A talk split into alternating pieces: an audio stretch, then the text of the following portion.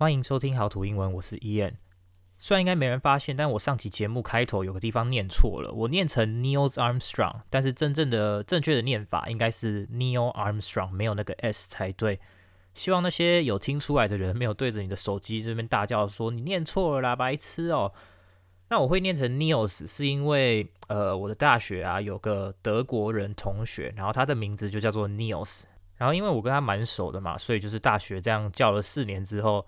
很自然的就把 Neil 念成 Niels 了，所以正确的念法是 Neil Armstrong。我想说的重点就就这个而已。最近蛮多人都在封奥运的，对吧？这个真的是我觉得一个蛮蛮屌的乱象诶，我不清楚其他地方啦，但是台湾的跟风仔啊，好像真的蛮多的。那每四年全台湾就会突然呃一堆人对足球有兴趣，特别了解。然后还可以讲评当赛评，说这个人踢得怎么样。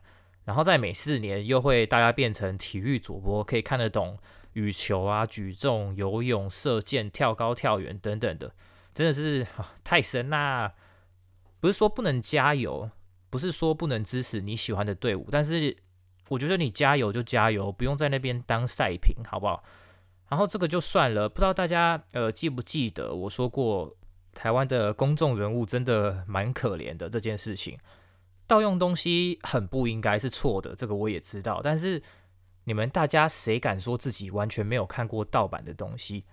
就因为他是公众人物，然后就要被就是无限放大？还有一个我也不懂，就是怎么连奥运也可以扯上政治啊？完蛋，我讲这个呃，感觉会被骂。可是我觉得，你看比赛就看比赛。你如果真的很讨厌大陆的话，你讨厌在心里面没关系，但是你不用每次发文都拿出来讲。更奇怪的是，很多 hypocrite 都会喜欢就是一下骂大陆，但是有那种大陆的连续剧出来的时候又特别的疯。hypocrite 呃，这个字我真的不知道怎么翻译啊，所以我才会直接讲英文。但是他就是要我翻译的话，我会把它翻译成自打嘴巴的人。讲真的，我因为这样已经不知道取消追踪多少人了。我觉得有那些时间在那边骂来骂去，还不如你多花点时间来学英文。结果讲那么多，其实后面这个才是重点，有没有？扯得超硬。好啦好啦，念太多了，搞得好像我是来这里情绪发泄的一样。来聊一些正事。那些有来澳洲打工度假的人，应该都有听过澳洲有一个叫做翻译电话的东西吧？它的功能很简单，就跟它的名字说的一模一样。这支电话你打过去，那边就会有一个人用三方通话的方式帮你即时翻译。就是你打电话给翻译电话后，他再打电话到那个英文的电话那边，看你是要翻译中文啊、什么越南文、西班牙文、日文啊之类的。反正只要你有听不懂的东西，就打这支电话就对了。它虽然这个东西听起来很很方便很有用，但是呃，老实说，我觉得有点过度方便了。你自己想想哦，有多少台湾人来过澳洲打工度假？少说应该几万个跑不掉吧。每个人的生活圈里面，可能随随便便都有一两个来过澳洲的。你可以说是学长学姐啊、家人啊、朋友、朋友的家人，甚至朋友的小孩。但为什么会英文的人还是没有想象中的这么多？那、啊、这就是因为这个翻译电话，就算你来到澳洲，平常没有在练习英文也没关系。啊、真的遇到问题的时候，你就电话拿起来，一三一四五零按下去，twenty four seven 全年无休，即时口译服务，让你就算不会英文也能安稳的在澳洲生活。哎，靠背，这样讲起来，我怎么觉得自己好像也被当成翻译电话了，甚至甚至还更方便一点。身边的朋友通常都只要遇到问题，然后就会跑来找我帮忙。不是我说我很小气，不愿意帮忙，但是我觉得你都来到澳洲了，很多时候我觉得你应该要尝试着去练习说，如果是那种很严重、很困难的事情，像是报警啊、签证出问题之类，那我就觉得算了。但像是点餐啊、预约啊，我就会觉得这么简单的东西，你是不是应该要先试试看？真的不行，你再来请我帮忙吧。而且更奇怪的是，这些人通常都是那种呃嘴巴上会一直说要练习、要学英文的人，结果机会真的来的时候，变成是我在练习英文了。其实有时候真的蛮无奈的啦。说到练习英文，我就要来聊聊在台湾的人要怎么练习。前面一直都在说呃学英文的方式，但是只学不练习的效果可能就会非常的慢。最近跟一个呃算是忠实听众聊天的时候，他也有提到说，真的遇到外国人或者是真的要用英文的时候，反而会有点结巴，有点词穷，讲不出话来。那我必须得说，可以解决这个问题的方法，在台湾真的不多。这个时候讲坦白一点，就是老师派上用场的时候。但我还是得强调，老师要慎选。我自己是觉得你有两条路可以选啦。第一条路就是免费。或者是说比较便宜，但是时间会比较长的，这方法就是我前面说的，一直看电影啊、看影片、看影集、看 YouTube，然后听音乐，一直到你可以不用看字幕也看得懂、听得懂的程度后，然后你再跟影片里的人对话。那我知道这个听起来可能有点白痴，但是这是真的有用。那我不是要你跟影片的人就是大聊特聊，聊一些人生大道理哦。只是，假如说影片里面有人问了一个问题，你就暂停，然后回答他。但你也不要去找那种很怪的问题啦。我说的是指像那些，嗯，How are you? Where are you going? How's your day? 这种你可能也会遇到的问题。那你不知道怎么回答也没关系，你就影片继续播放，然后你把对方的回应记下来。你看了一百、一千个不同的影片后，自然会有点印象说，哦，遇到这个问题的时候，可以用哪些话去回答。当然，也不是要你一字一句都跟他一样，就是讲个大概就好了。这样，下次你真的遇到外国人问你说，呃，你要去哪里的时候，你的脑子里面多少会有个方向。举例来说好了，大家应该都有看过电影里面的人用 “What's up” 来问候，对吧？那我跟你讲个最简单的，呃，或许也可以说是最正确的回应啊，就是当你听到人家说 "What's up" 的时候，你就也会说 "What's up" 就好了。不信的话，你下次可以自己试试看。你走在路上遇到不认识的人，他可能会跟你说 "What's up"，然后跟你点个头，打个招呼。你如果不知道要回什么，你就只需要也点个头，然后回说 "What's up"，这样子就够了。那可能他会继续跟你聊天，可能他会跟你就这样擦身而过。又或者说，朋友跟你说 "What's up"，然后你就也回说 "What's up"，握个手继续聊天。握手不是那个什么毕业典礼那个找校长握手那种握手，我指的是你看到那个电影里面那种年轻人啊，会互相把对方往自己拉，然后另一只手去拍一下对方的背的那种那种概念，应该都有画面吧？那我前面也说了，这个方法虽然免费，或者是说它便宜。但你可能要一年不断的看影片，才会有办法培养出这个习惯。不过，如果你已经到了那种就是跟朋友聊天会不小心讲出一些英文，或者是呃你可能会用英文说梦话的程度，那真的需要英文的时候，你应该也不会有太大的问题了。刚刚说的那个是第一种方法嘛，另一种方法当然就是比较花钱，但是会帮你省比较多时间的，就是你去找老师。我不想搞得很像我像业配啦，但是网络上有很多那种线上跟外国人对话的平台软体，然后实体的也有很多补习班是外国人在现场跟你练习的，又或者说，这听起来可能比较奇怪一点，但是现在不是有很多交友软体吗？那我敢说上面一定也有一些英文不错的人可以去跟你练习，甚至有些软体是可以直接让你跟外国人交朋友的，其实都是很好的工具。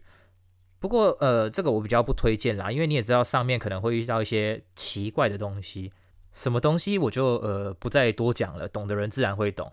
啊，真的要我说的话，我觉得网络上那种跟外国人讲话的平台真的是你最好的选择。我不想讲名字，但是如果有想知道的人，可以来密我。如果真的很多人问的话，我会再考虑跟大家讲说，我觉得哪些是 OK 的。但因为现在疫情的关系，你去实体教室跟外国人练习可能就比较困难。那如果说你在家可以透过网络就跟外国人讲话聊天练习的话，不是就比较轻松吗？而且对方就是又不知道你是谁，然后你们说不定也没办法看到彼此，这样你也不会觉得这么丢脸，你也不会尴尬。有些人可能这样子还会比较敢讲话，比较敢去犯错，相对的学习效果也会比较好一些啦。诶，干怎么讲的这么像业配啦？不要误会哦。我在做这个，呃，真的是亏本生意。嗯，我原本一直在犹豫要不要提到上个礼拜没有更新的事情，那后来想一想，觉得我还是讲一下好了，反正时间还很多，现在还不到十分钟。啊，我跟其他 podcast 不太一样的地方，就是我平常其实是有一个正职的工作的。那这个 podcast 只是我一方面觉得太无聊，找个事情来做；那另外一方面就是我想说把我的经验跟大家分享这么简单，所以我才会开始录这个东西。那很多 podcast 其实都是比较偏向正职嘛，就是他们每天就是在写稿，然后录音，然后修剪，然后上传。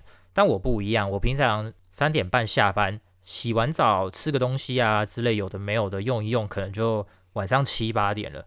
然后我还爱玩游戏，所以剩下的时间我会优先拿来玩游戏。啊，前阵子是因为我们工作比较少，比较早下班，所以才会有一点多余的时间可以去想说内容要讲什么。可最近因为公司开始变得比较忙之后，自然的我的时间就会变得比较少，然后也会变得比较懒。好了，其实本来就很懒了，只是上班时间长就变得更懒。那平日时间少，所以假日就会 拿来打电动嘛。尤其是前阵子游戏有些活动的时候，可能就会用上半天在那边解任务。那虽然说，呃，我每次 podcast 录音大概只花半个小时而已，但是有时候就是 真的真的很懒啦。所以我这边还是会尽量以每个礼拜更新为主，不过可能偶尔会让自己放个假。那这也很难说啦，反正我觉得想学的人自然就会学，不想学的人，就算我每个小时都更新给他们，真的也没有用。那偷跟你们说，这个节目最忠实的听众，其中一个是英文老师哦，而且还是会问问题的那种。所以你们这些其他说想学英文的人，到底都在干嘛？过阵子之后，我可能会比较闲一点啦，因为我们要准备换一个地方工作了。啊，我们现在在澳洲的维多利亚州，然后之后想要移动去新南威尔斯州，大概就是雪梨那边附近。目前还没找到工作，所以如果有雪梨的听众，也可以来跟我分享一些工作资讯。开车过去大概要七八个小时的路程吧，然后到那边之后也不一定马上就会有工作，说不定还要隔离十四天，所以时间可能就会变多，可能啦。那为什么我要换工作？很简单，因为这工作做得有点腻了。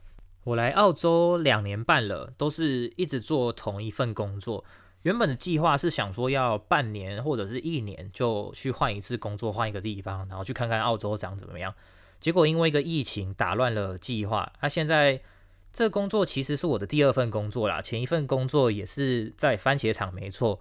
而且说真的，他就是在隔壁的农场而已。不过，嗯，在上一个工作跟那边处的不是很好。嗯，这这故事有点长，可能下次再分享。所以我就选择离职来隔壁。那原本想说新的地方可能会有种新鲜感，结果两个工作几乎一模一样。加上这间公司呃比较偏向家族企业，所以他们的管理比较随便一点。常常会工作做到一半，然后突然被换工作，或者是前一天晚上可能九点十点才跟你说你明天要做什么。就像有一次礼拜三晚上，我睡觉前收到一封简讯说，Can you go to Shed C tomorrow？意思就是明天能不能去呃 C 棚工作嘛？这样差不多这个意思啦。然后既然他是疑问句，问我说能不能过去，所以照理说我是有选择的，对吧？那、啊、我知道那边的工作是一个死缺，就是叫你去那边扫地扫整天，所以我就回他说，Can I say no？就是我可以说不要吗？这样子，那谁叫他要给我选择？如果他今天传简讯来是直接跟我说，哦，你明天去那边工作的话，我可能心里就是会干掉一下，说马的干又要去扫地，然后明天就乖乖的跟他说好，我去。但既然他问了，我就回说我不想要，这样很合理吧？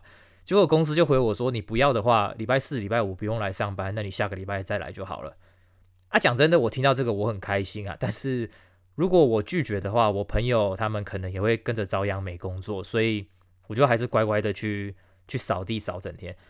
听到这样，可能有人会觉得我这样回有点故意。没错啊，谁叫他要给我选择？当然我就会选择我不想做的那件事情，很合理吧？我在澳洲的时间如果没有继续延长的话啦，只剩下大概半年左右，所以最后就还是决定换个地方，换个风景，换个心情。不然澳洲这么大，我只有看过它的就是真的不到十分之一而已。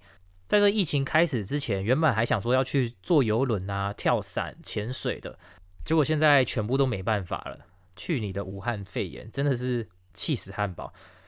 这个疫情到底要烧到什么时候啦？有够烦的哎！哎，话说我最近找到一个新的英文 podcast，它叫做 Call Her Daddy。这个节目一开始是两个美国年轻的辣妹一起录的，然后后来他们因为一些事情闹得不愉快，后面就变成一个人自己录，另外一个人跑去开了自己的 podcast。那我说年轻，不过他们呃也二十几岁了，我记得好像二十四、二十五吧，他们开始录的时候。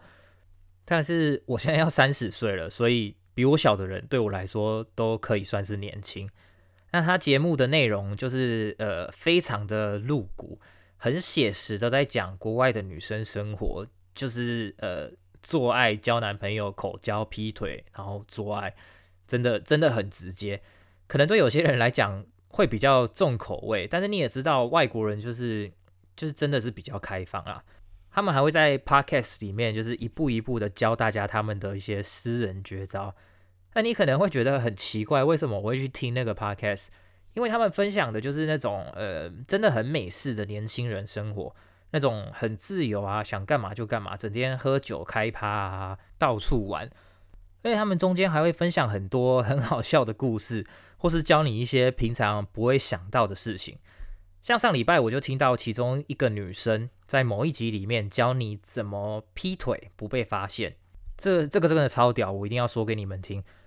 她说，当你要去找你的 K 呀，或者是你的小三的时候，你用两只电话同时打给你男朋友、你女朋友的电话的手机，然后记得要用 Star Sixty Seven，就是美国，如果你在你的电话号码前面。加呃米六七的话，对方就会看到是隐藏号码，就像之前台湾好像也可以这样吧？是不是井三一井还是什么的？不过那个好像很久以前的，可能十十年前有了，现在不知道能不能。好了，反正就是你两只电话同时打，啊，其中一只会通，另外一只会直接进到语音信箱嘛？不可能两只都通。那这个时候你就把打通的那只电话挂掉，然后用。